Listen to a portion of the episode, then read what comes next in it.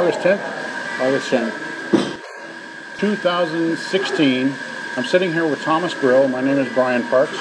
We're going to have a layman's conversation about our first impressions of Chapter 5 of the Tao Te Ching in Henricks' translation from 1989. Let me just read Chapter 5 here quickly. Heaven and earth are not humane. They regard heaven and earth are not humane. They regard the 10,000 things as straw dogs.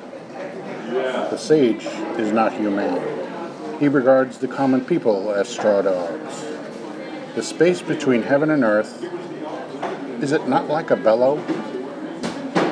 It is empty and yet not depleted. Move it, and more always comes out. Much learning means frequent exhaustions. That's not so good as holding on to the mean. Probably should have said that last part differently. That's not so good as holding on to the mean. I put a comma in there that wasn't there. Right. I thought you were just pausing in the reading because you ran out of breath. Yeah, well, that too.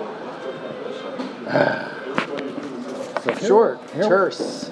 Short and yeah, kind of intense, really. It is. It's very obtuse to me. Yeah, it is.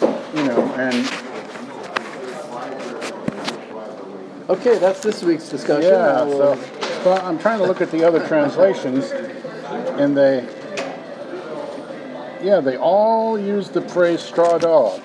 yeah, and I actually did a little research Okay. for our conversation today. Just Yeah. look at Mr. Doctor Wikipedia, and Yeah. Dr. Wikipedia says that straw dogs were used in Chinese ceremonies and then thrown out afterwards. So they're some type of like dog made out of straw. Would be three dimensional thing, and then. Yeah. Uh, but they, you know they didn't have any other use except to look pretty during the ceremony, and then they were basically tossed aside. So I wonder if they they they stood in place for something. That part I didn't. Or- Dr. Wikipedia didn't. Yeah, really- or, or they're just, or they're just decorations and not really anything to be considered. right. There could be another layer to it there, but I, I was taking it at more kind of a face value of something that looks pretty and might serve a purpose, but then you just toss it out. So you know, it, Yeah. it's kind of like you you seem to care about it, but in the long run, you really don't. Right, right. But Disposable, maybe Yeah. even to boil it down to. to yeah, So, however, yeah, there could be some other symbolic significance to the straw dog in a ceremony. that was not symbolism in the Tao. Are you sure? I meant in the whatever form of worship used this uh, straw dog. Perhaps it had some other Yeah. more specific meaning that had a more specific reference here. Than, but I think, for my purpose, the disposable thing was close enough. Yeah, the thing that's kind of pretty and serves a purpose, and then you toss it. yeah. Well, you know, it's Yeah. The yeah, first two lines are, aren't challenging at all, right? That's that seems pretty pretty much uncontroversial and un, really uncontroverted. I mean, heaven and earth are not humane. Okay, they regard the thousand things as straw dogs. and taking heaven not in the sense of some spiritual place, but in the sense of the skies. So basically, this just goes back to the idea of nature. Nature doesn't give a shit about what's going on in nature. Well, or the 10,000 things are of humanity. And so they're transient, disposable, yeah, of no consequence really. But they are they do exist and they do stand and symbolize something. Well, yeah, the straw dogs exist and symbolize something. Well, and so you know, the 10,000 things, They have an importance. they have an importance, but it's transitory, it's impermanent, it's disposable. And certainly the heaven and earth, heavens and earth don't give a shit about them because they don't care about anything. At least that was my take on it. Heaven and earth just doesn't really doesn't have a consciousness. Basically, it doesn't have a purposefulness like we do. Yeah, I mean, that's, I, I guess yeah. I, I'm overstating the case because there's a purpose to it. but it's kind of got a random element to it, and it doesn't matter which outcome happens. Nature itself just keeps going on. Yeah, well, that, you know, the 10,000 things are there when they're needed, when they serve a purpose, but otherwise, you know, it's just so much unimportant stuff. So the, uh, the sage is not humane. That's a much more challenging couplet. Yeah, so the sage is the guy who earlier had a lot to say. Therefore, uh, it was in, in chapter 3, therefore, in the government of the sage, he empties their minds and fills their bellies. So the government of the sage, so in, in that sense, he was a, a public official, a leader,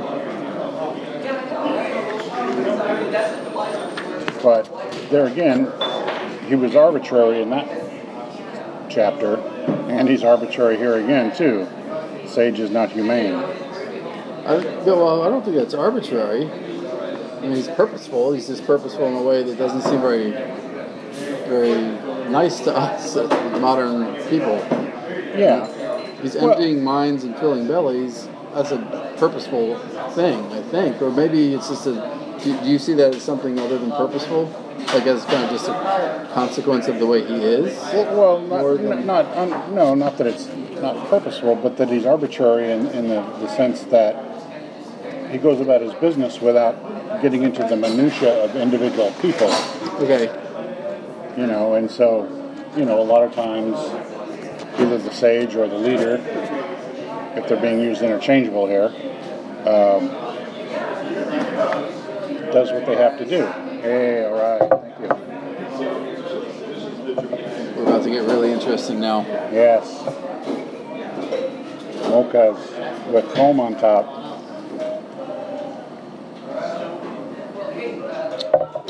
Poop suckers.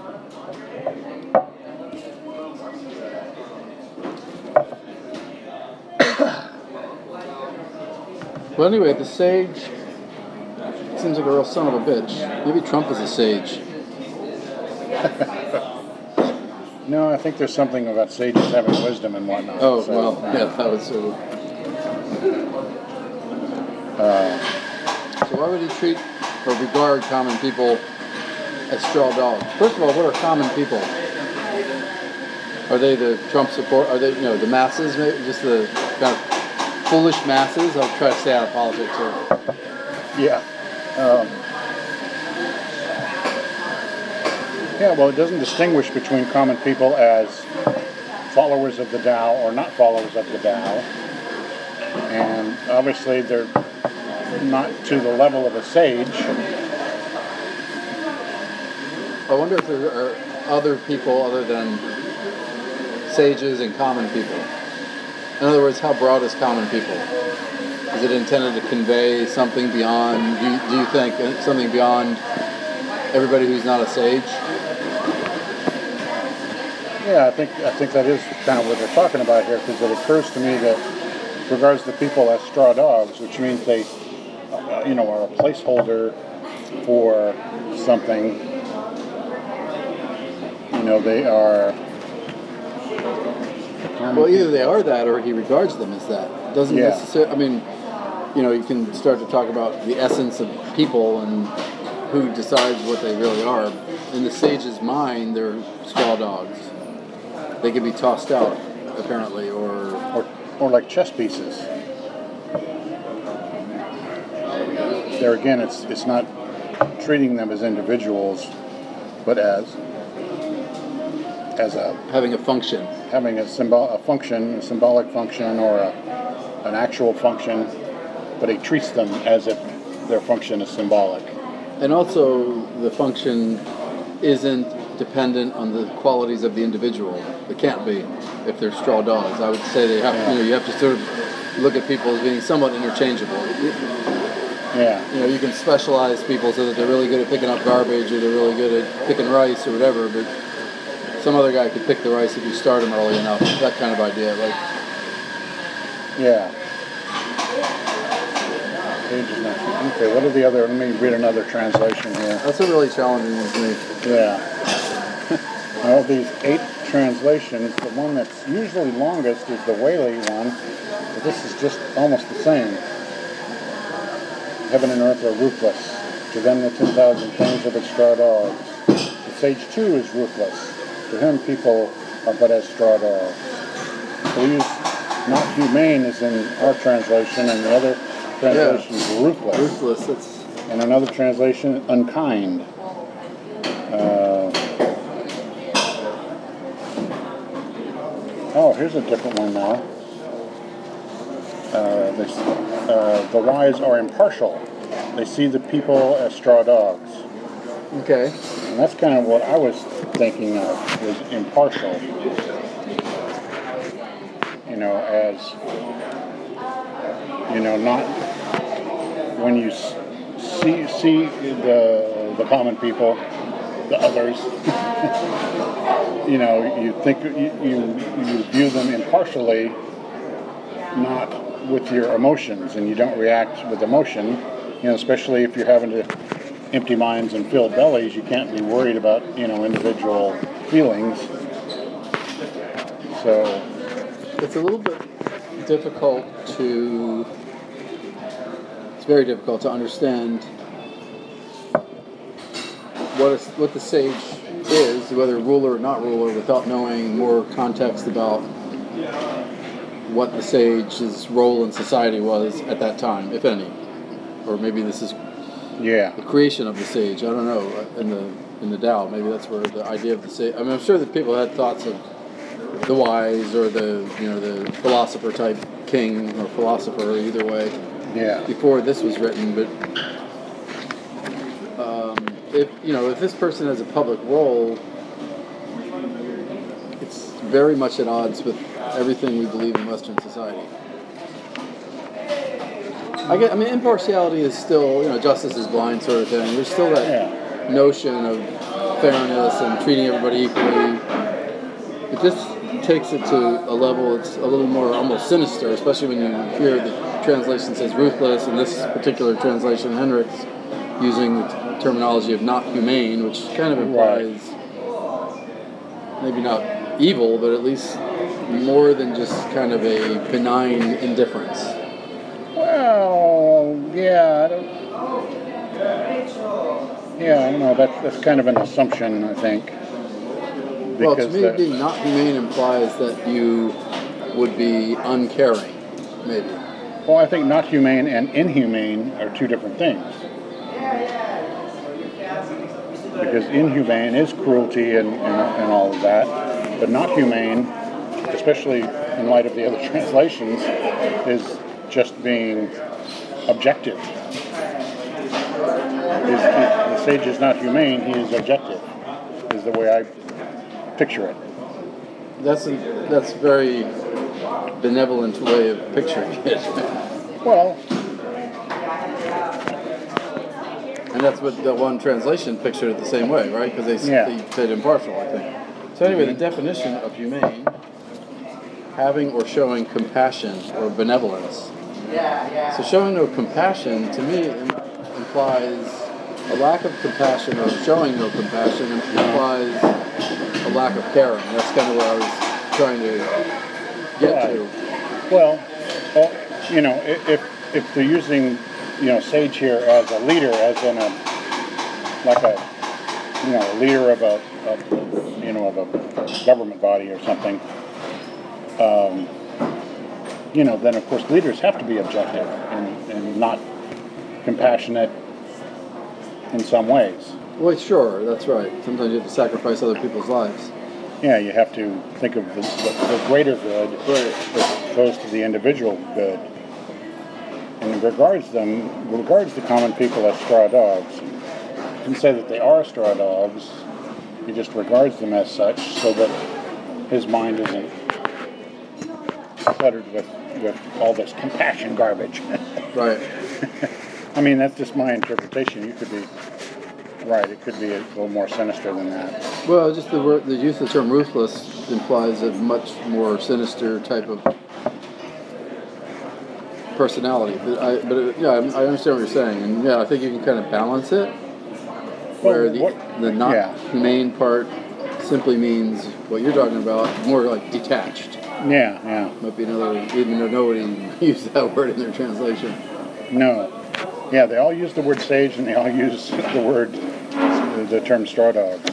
But, uh, so anyway. Um, well, no, in that one translation, it was not the sage, it was the wise,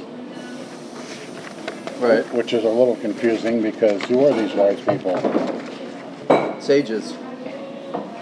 Yeah, but, but it kind of shoots down my idea that that the sage here is really some sort of a leader. Well, I don't know. If, I, I mean, I would, I would suppose that a sage could take on different roles in society. I'm not sure that he or she would have to be necessarily political leader. Yeah. You would think that people would follow a sage just because there's Yeah. some people who are smart enough to recognize one when they see one. Maybe not everybody, not the common people, maybe, but there's going to be some people that are wise enough to know, hey, this guy's got something. Well, yeah, I guess a lot of naturally, it seems like they would be leaders of some sort.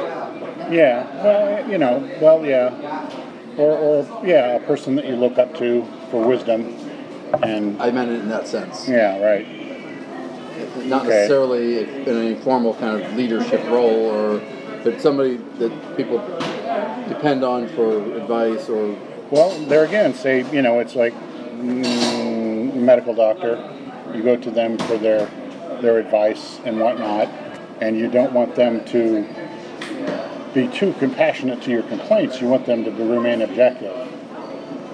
You know, even though they may tell you what you don't want to hear.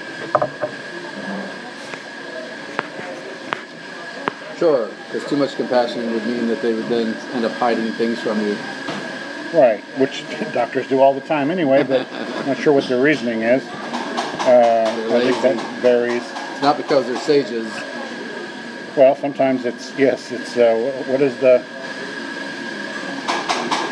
they're afraid of litigation ki- term? oh Yeah, but, uh, gun shy yeah, or other, other terms like that. yeah I guess second amendment is off bounds now too but shouldn't talk about guns but anyway right. the sage Yeah, so we're a little vague on exactly who this is and whatnot, and uh, regards the common people as straw dogs.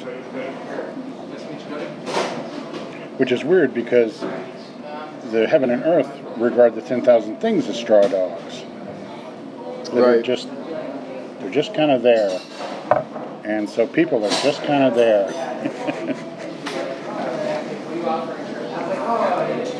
All right, we go to the second uh, paragraph or stanzas. The space between heaven and earth.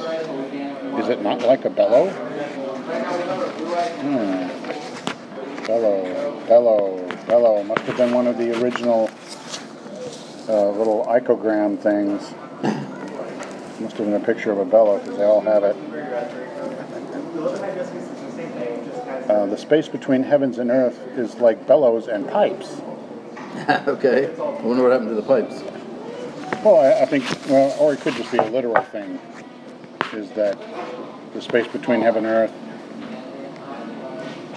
expands and contracts depending on who you are, where you are, when you are.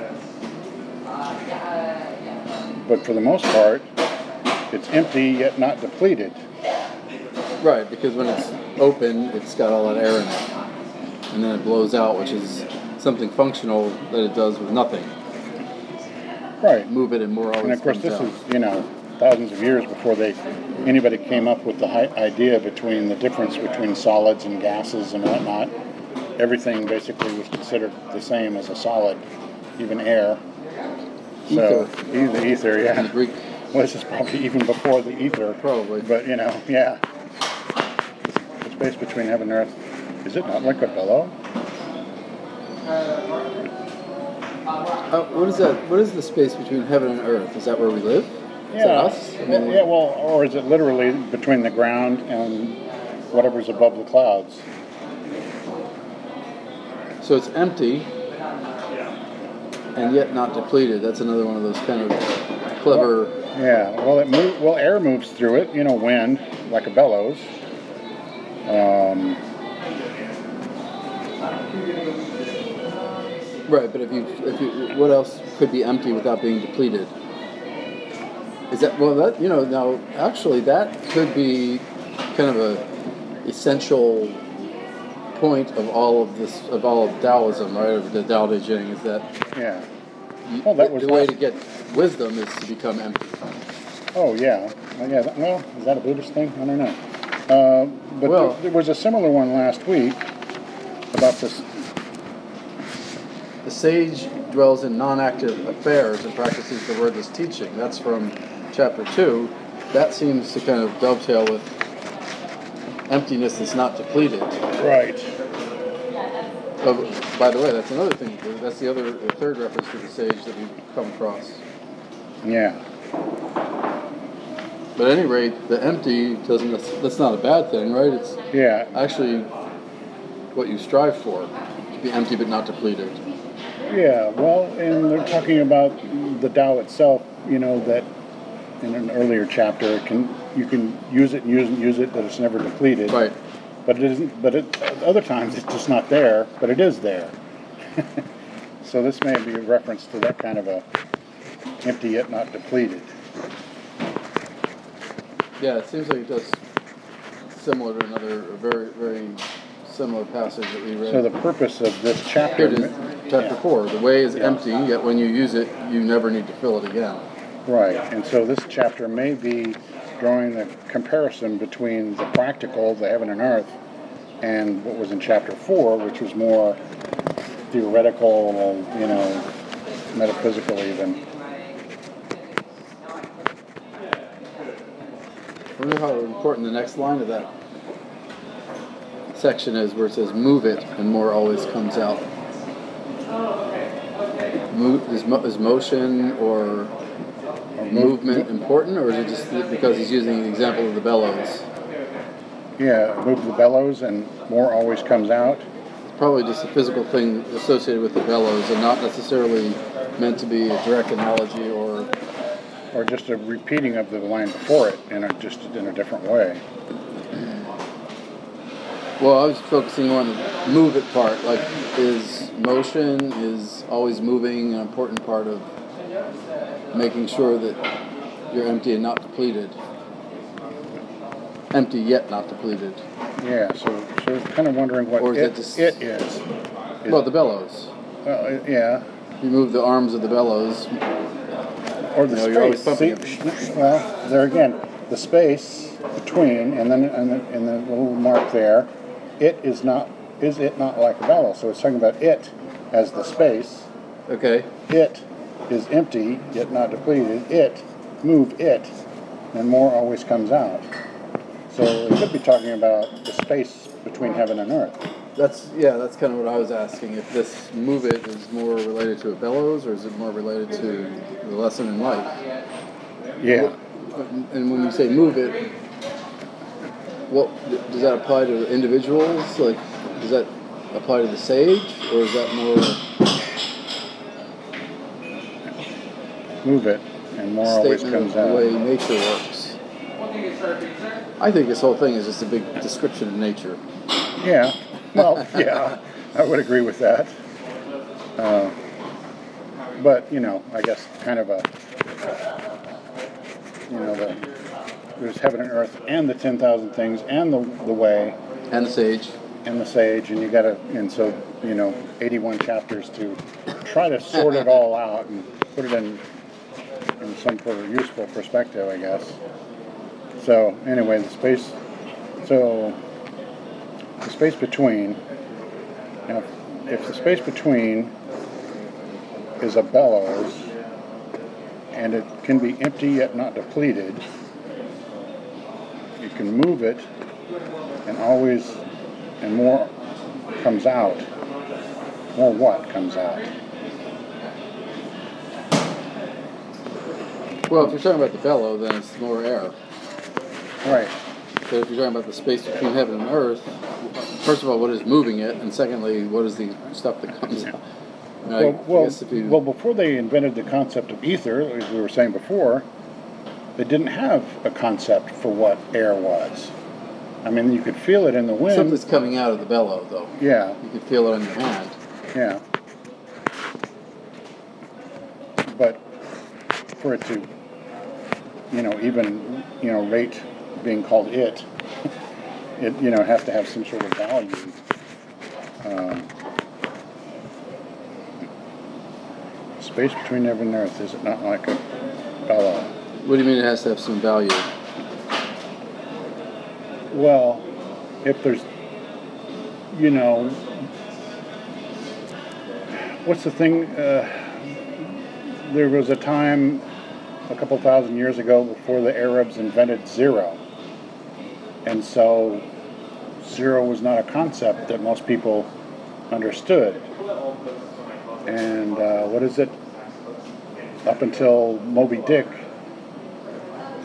color blue was almost never in literature at all.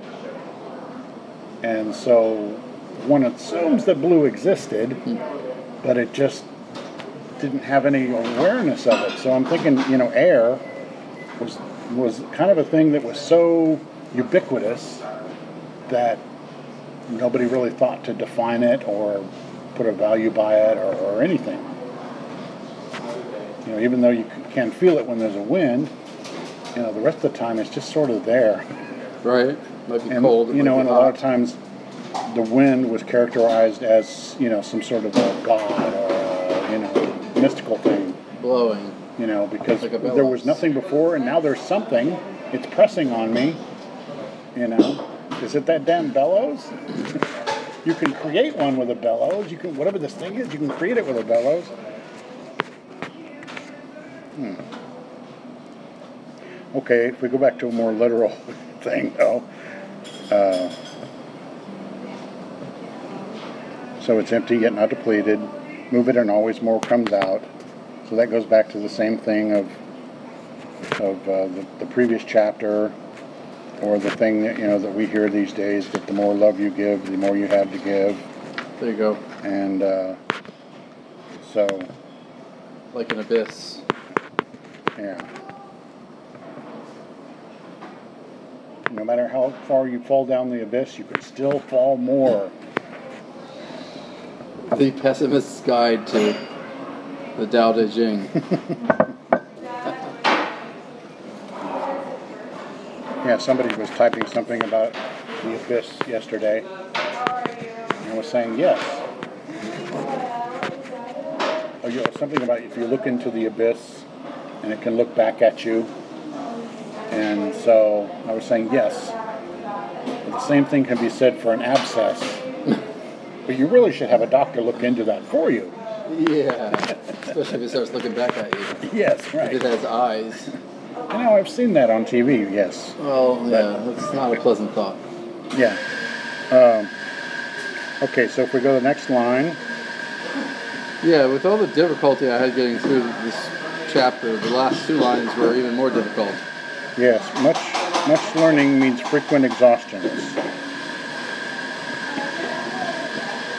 Yes, there is probably something you could say about Trump followers that get exhausted too easily. Um, but we, yes, let's let's keep it out of that because this will be on the internet forever. But It's the election will be over in four months. All right. Right. Um, uh, So much learning means frequent exhaustions. I guess it's not that difficult. I mean, and then that's not so good as holding on to the mean. Some of the translations use the term void. Right. This is one that seems like the translators had some difficulty with. But if you just look at it as much learning means frequent exhaustions, then you don't you try you don't try so hard. You let it come to you. I think. No amount of words can fathom it. Better look for it within you. That's way different. That's yeah, that's way different. Well, I'm thinking much learning means frequent exhaustions. It's not so good as holding on to the mean. Well, okay, so so learning is hard. And you know, learning you know, learning book learning is hard enough, but real learning in everyday life is even harder because you generally end up losing when you learn the most. You know, Learning when you lose the lessons of life. Yeah. Um, Yes, that's oh, true. I won't do that again. I sure learned my lesson. Put your hand on a hot stove. Yes, exactly. So, so you go through, and so, so you know, learning is not just a process of memorization or theoretical learning like in a classroom. You know, until you have the practical component, learning is kind of an abstract, and so you know, so that each step of that can be exhausting if it's worth knowing at all, right? So, so that's not so good as holding on to the mean. So the mean being, and in these other translations they call it the center or um, something else. Oh, look for it within you. Oh, I thought there was one that called it the void. Yeah, they call it the void, the center. Yeah, the void is kind of a different concept, but the mean, the center. I'm, okay, now another one here goes, uh, the more it is worked, the more it brings forth. Doesn't talk about learning at all. That's it? No. Um, okay. Uh, okay. The more it is worked, the more it brings forth. Okay, that's the line before. Sorry. By many words is wit exhausted. Rather, therefore, hold to the core. Yeah, I think this must be a tough one for anybody to figure Yeah. out. So I don't. I feel like now we're in better company. Yeah. right. Right. Translators who have probably spent you know years studying this damn thing and they're reading it and trying to figure out the hell it means. Right. I feel a little less stupid. Right. Well, it's not so good as holding on to the mean. Well, much- but but in, the, but in the simplest sense, like I was saying, learning is hard.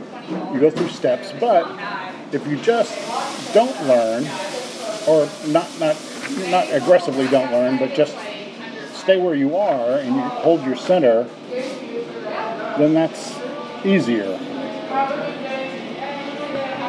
It sort of harkens back for me to chapter two, where the Okay. sage again dwells in non-active affairs and practices the wordless teaching.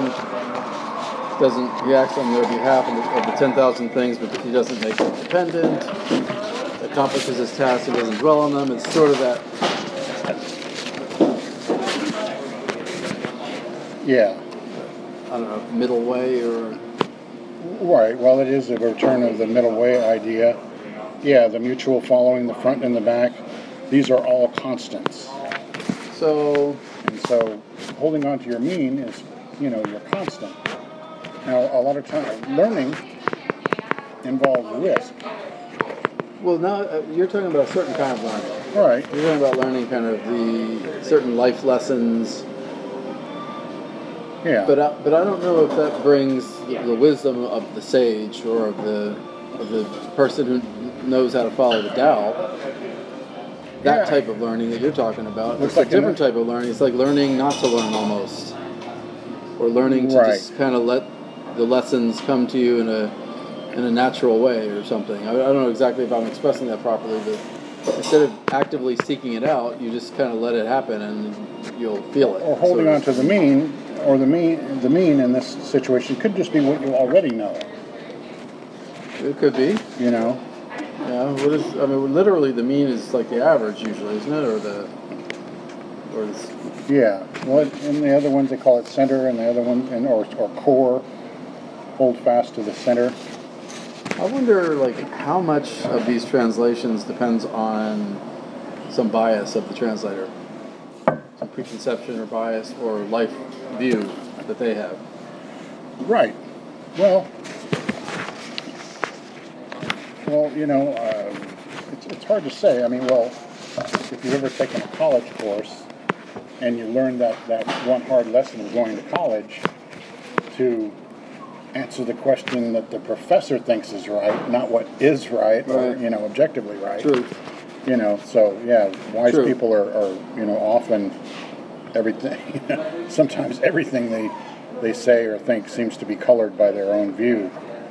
So that's a good point. That's a good way, a good comparison because yeah, I've taken classes from professors with very strong points of view, and so they teach the class differently as a result. So I'm sure the same thing happens in these translations, which then makes you wonder you know, I, I, I have a kind of a natural bias toward more modern translations of Yeah, yeah. certain things, just because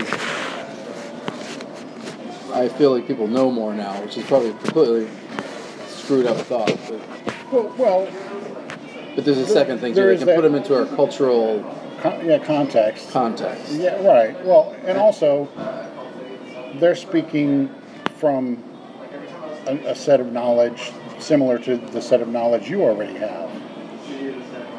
You know, they have common experience. You know, this guy, they wrote this in 89, Henricks. you know, his experience of the world is very similar to ours. Right. And Right, so his references and his way of thinking, you know, and he's an American, um, would be similar. And strangely enough, that's what the last two sentences here are about. If, if, okay, if you hold on to the mean, which is what's already familiar, what you already know, it, you know, it, isn't it better to, you know, understand things from that perspective? Much learning means frequent exhaustion. Not any learning, not a little bit of learning, much learning. And so, and it doesn't say not to do it. It just says that isn't just going from what you using what you know, building on what you already know, or using what you already know as reference, just better. Let's see what others call it. And then again, going back to the point that we've made probably every week, the just the cultural context in which this was originally written, how much of it is un, kind of untranslatable. Because there are concept. I mean, there. You know, I've, I've done more reading of the Greeks, and I can't think of a specific example, but I know I've read things from Greek philosophers that to a modern reader just absolutely don't make any sense because the Right. concepts are so different then that you can't Right. really even integrate the idea into what we think now. Right. I mean, it's almost like trying to talk to somebody who popped out of the 1400s. As a matter of fact, I heard a really interesting quote this morning that anybody who, you know, more than 200 years ago, anyone who believed that the Earth was not, or that our our whole planet was not made by a creator, was a moron. Right. But Right. now, it seems le- a lot less likely. In this person's point of view, it was Right. more unlikely. He didn't call people who believe in a creator morons now, but he did say, you know, now it's pretty hard to believe that there is a creator that, you know, made us or whatever. And so Yeah. it's the same kind of thing. If you went back to the 1600s and talked to some guy and said, hey, hey, th- you know, there's this thing called evolution, Yeah. or go back to the 14 or 1200s before they realized that the Earth wasn't the center of the universe. And I mean, even when it happened, Yeah. um, You know, Galileo was, There was an old uh, had to renounce that belief.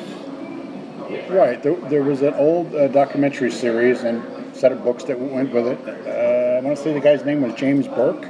He was a historian guy, and it was the series was called "The Day the Universe Changed." Okay. And he each episode was about a different time when somebody discovered something, and it changed the universe. Well, like the discovery Okay. of air was one of them. Interesting. Um, and it, yeah, it changed everybody's concept of everything. Yeah, the whole thing about the, the Earth not being the center of the universe, right. And um, And evolution, obviously, that would be a huge one. yeah, and uh, gravity. But he, it was weird though. He did another one too called Connections, where one discovery that you know may have I don't even remember. There was one discovery of vulcanizing rubber was one of them, and it was like one part of a chain of events that ended up changing you know human existence because of you know inventions that one led to another to another. Cool. Yeah, it was very cool. There's that. Um, some of them are still on. There's that one website that is just doc, old documentaries, Oh, and yeah. I think I've seen it before. Yeah, It's been a long time uh, since I've been on there. right. And uh, they had James James Burke on there.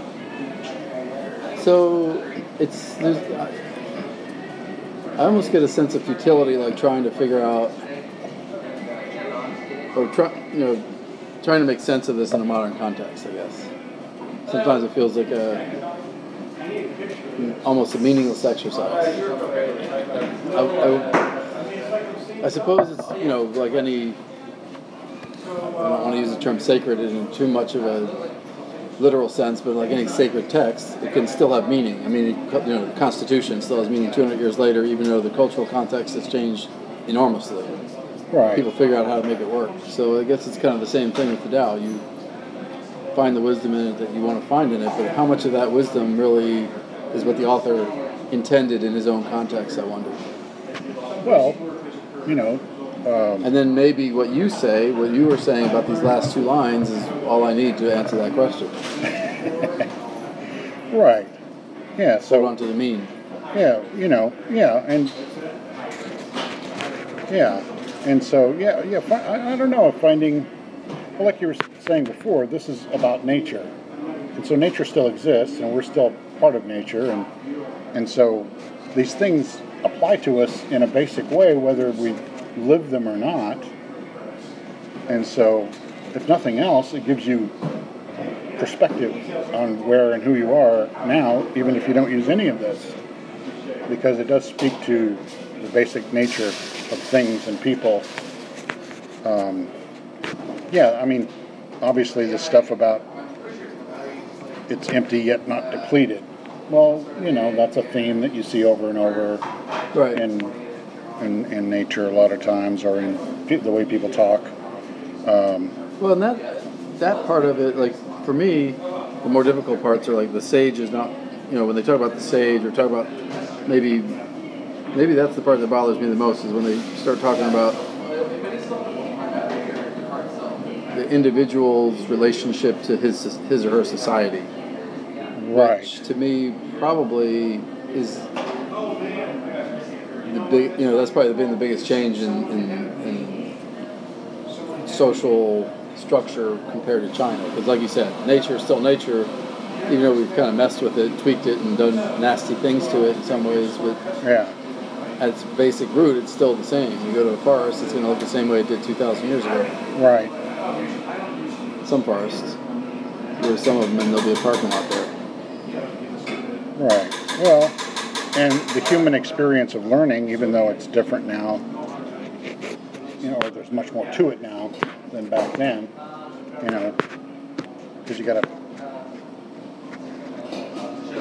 It's, it's hard to say what they really mean by learning here, but um, because um, well, in one of these it's called just called it wit, or speech leads inevitably to silence. Okay. Uh, yeah, that seems a little bit different from much learning means frequent exhaustion. Right. Although there is the idea of action and inaction in the same sentence. Right. Action leading to inaction in a sense, because exhaustion is inevitably going to lead to some inaction. Right. Well, and learning or speaking for its own sake, yeah, really leads to silence because you're going to run out of things to say, or you know, it's something you work at, so you're going to become exhausted at some point. Um, maybe it's just a simple observation. oh yeah, if you do stuff, you're going to get tired. Well, no, because he's certain. Well, I was going to say he's definitely talking about a specific thing, learning, but we don't know if he is or isn't because Right. there's so many translations that use different interpretations of that particular word. And what are there other words used to translate that? Much talk will, of course, come to a dead end.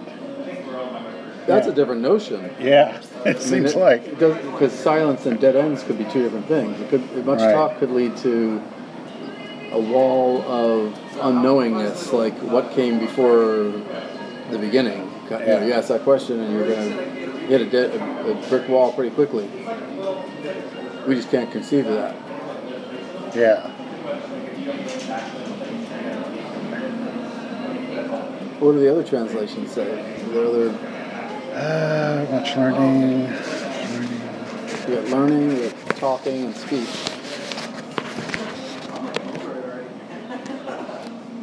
Whereas the force of words is soon spent. Far better to keep what is in the heart. Ooh, that's even differenter. By many, Wow! Say that again. I like that one. Whereas the force of words is soon spent. Far better to keep what is in the heart. That's kind of a cool sentiment. Yeah, yeah, Waley is a good one. Which Um, is almost poetic and right. kind of interesting to take all these translations and just pick your favorite sentence out of them and put them all together. Wow, that is so different. It's just Yeah. it, it bothers me to think that you know different scholarly people who Right. are supposed to know this shit can come up with such different conceptions of it. And Right.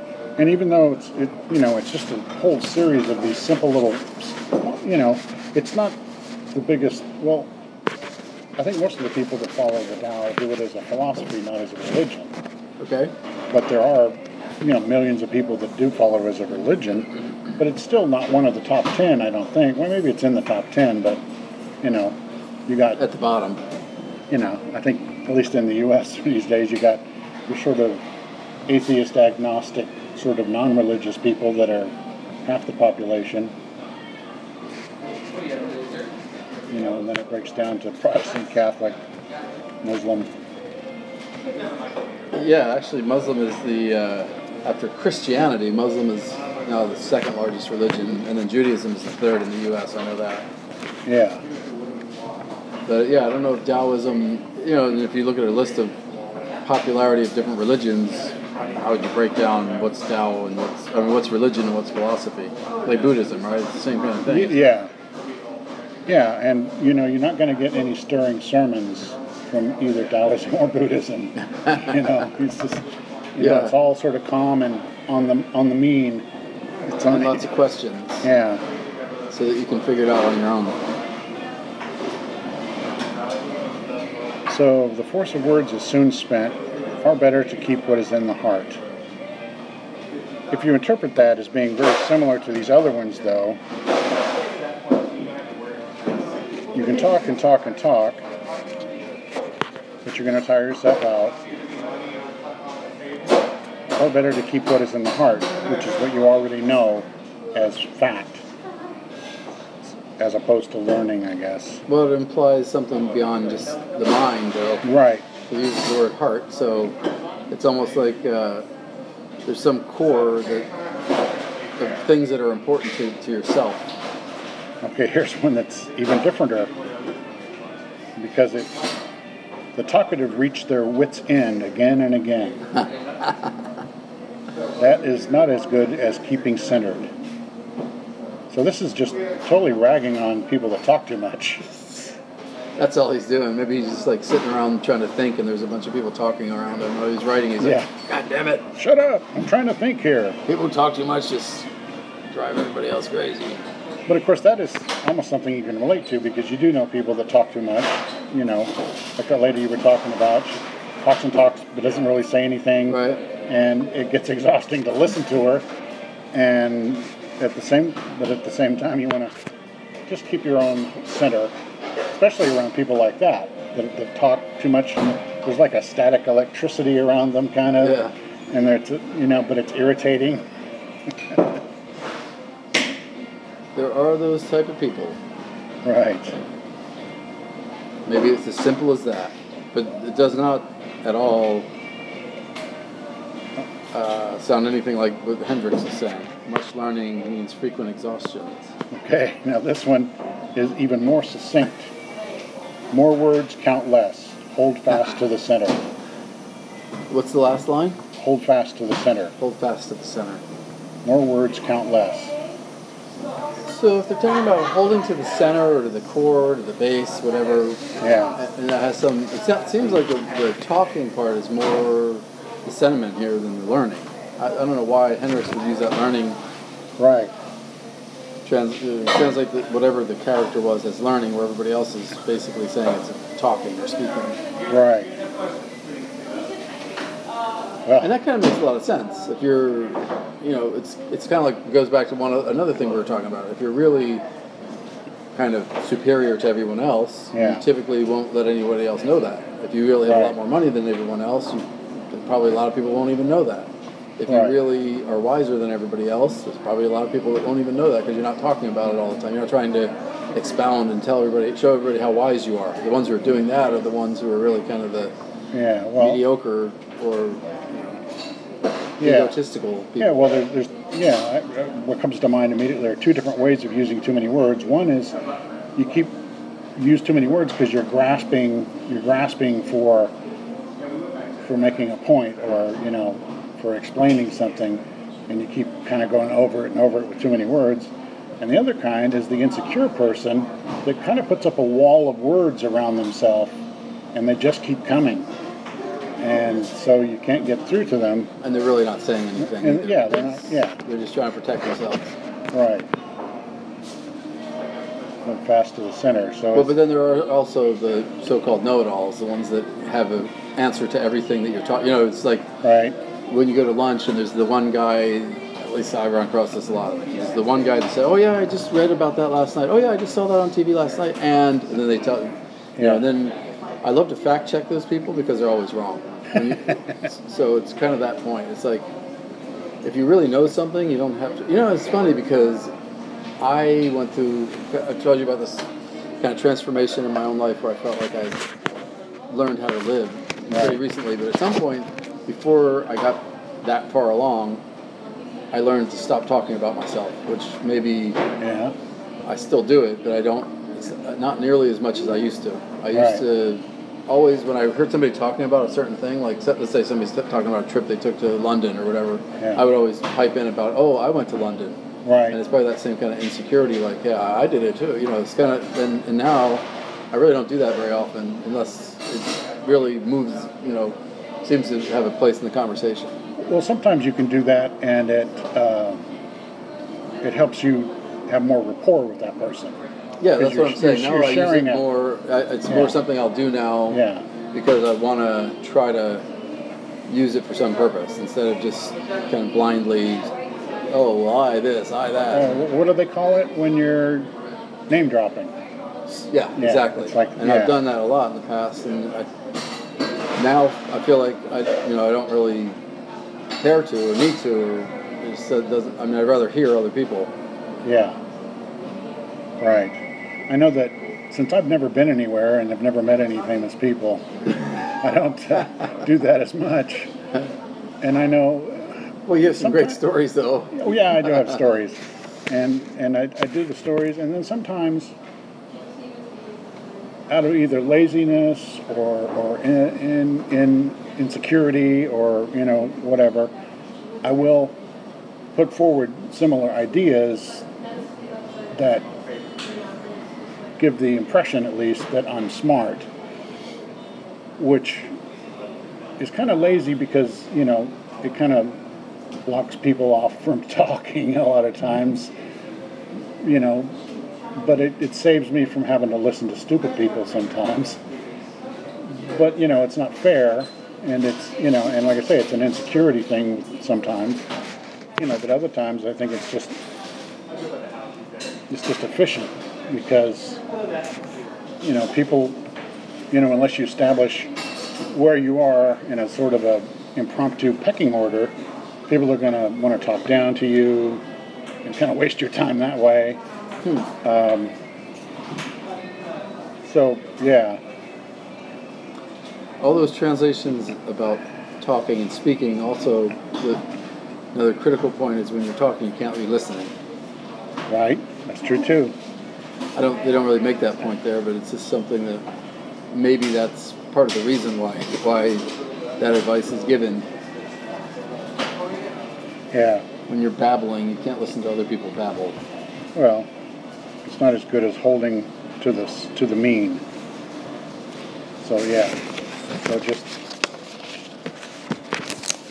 So I think overall, this one, chapter five, is kind of a little more fractured. It's not. There's no real. Right. a lot of them don't really have a complete theme, but some of them are a little more thematic. This just seems to kind of jump around a little bit. yeah, this one. Um, yeah, seems to the first part especially just seems to echo chapter four, in in giving giving a different perspective on some of those concepts of all and nothing is the same as you know. There's always something, but there can be nothing, and you know that sort of thing. Right, particularly the bellows example. And then the bellows thing, yeah, is uh, yeah, And I think we're, we're getting to know the sage a little bit more in this one. Yeah, I still don't. I don't like the sage very much. Yeah. kind of bossy. Seems a little bossy. He seems a little Full of himself, too. odd. I don't know. I mean, emptying the bellies is still it's still bothering me. The emptying the bellies and strengthening the bodies, and you know, he just wants a bunch of little soldiers or peons, and Right. doesn't really give a shit about anybody. Shit. Right. Yeah. Yeah. Well, that you know that's a you know a standard paternal sort of a attitude. You know that there's the alpha, Yeah, there's the you're right. alpha male that Yeah. that's his job is to run stuff. Yeah. And, And it's still much, much more prevalent idea in Chinese society today. At least from this outsider's point of view. I'm not Chinese and I don't never lived there, but from what I've seen, read, heard about China, it seems like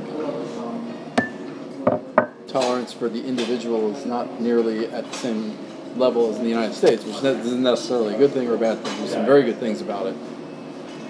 I think. I think there's, Yeah. I think there's some really good things about repression and and uh, well, it's like an enforced discipline. yeah. You get something out of it at the end, but it's unpleasant, and it, you know has an unpleasant aspect sometimes. Yeah. So, um, so if I can make an impromptu summary of, chapter five, we have the two parts where they talk about the heaven and earth are not humane, and the sage is not humane. The 10,000 things and the common people are straw dogs. So I think that's I think that's just setting up a framework or continuing to set up the framework of you know who the sage is and that the heaven and earth is kind of separate from the 10,000 things. And then the second part with the space between the heaven and earth is it not like a bellow? and empty yet not depleted, which is a recurring theme in the other chapters. Um, I'm not sure that the last part about learning and talking, you know, we, we covered a couple of different aspects of how that works or could work. And I, I think it's a, one of the, the simpler explanation is probably what was- the intent was, you know? And that's just my impression. What do you think? Well, I think the last two lines are the most packed. Those are the ones that seem to be to bring out the most discussion and also the most controversy in the translation. So I think they're the most packed with meaning, probably. Right. Okay. What about the first part? What do you think? Well, okay, so yeah, quick summary. I would say the heaven and earth not humane. to me, that's just nature's disregard for things that aren't part of nature. Yeah. And then the sage, I, you know, I still I struggle with that every time I read about the sage. But I think Yeah. I, I like your explanation of that a lot, which is it doesn't necessarily it doesn't do him any good to have too much compassion because then his judgment will be clouded. Yeah. The space between heaven and earth being like a bellow, I think that's just the idea that if you that you really don't have to work for it. I mean, you you have to work by not working for it. It's like get, get, getting rid of your desire, getting rid of your, and so that emptiness will fill you basically, Uh, just like the air fills a bellows. uh, it, would it be similar to uh, uh, the, the Christian concept, the lilies of the field? They toil Exactly. not, kind of thing. Really? Okay. Something like that, yeah. Okay. And then the much learning, I think we pretty much exhausted that. All right. All right. We will be back next week or whenever with chapter six. Thanks for tuning in.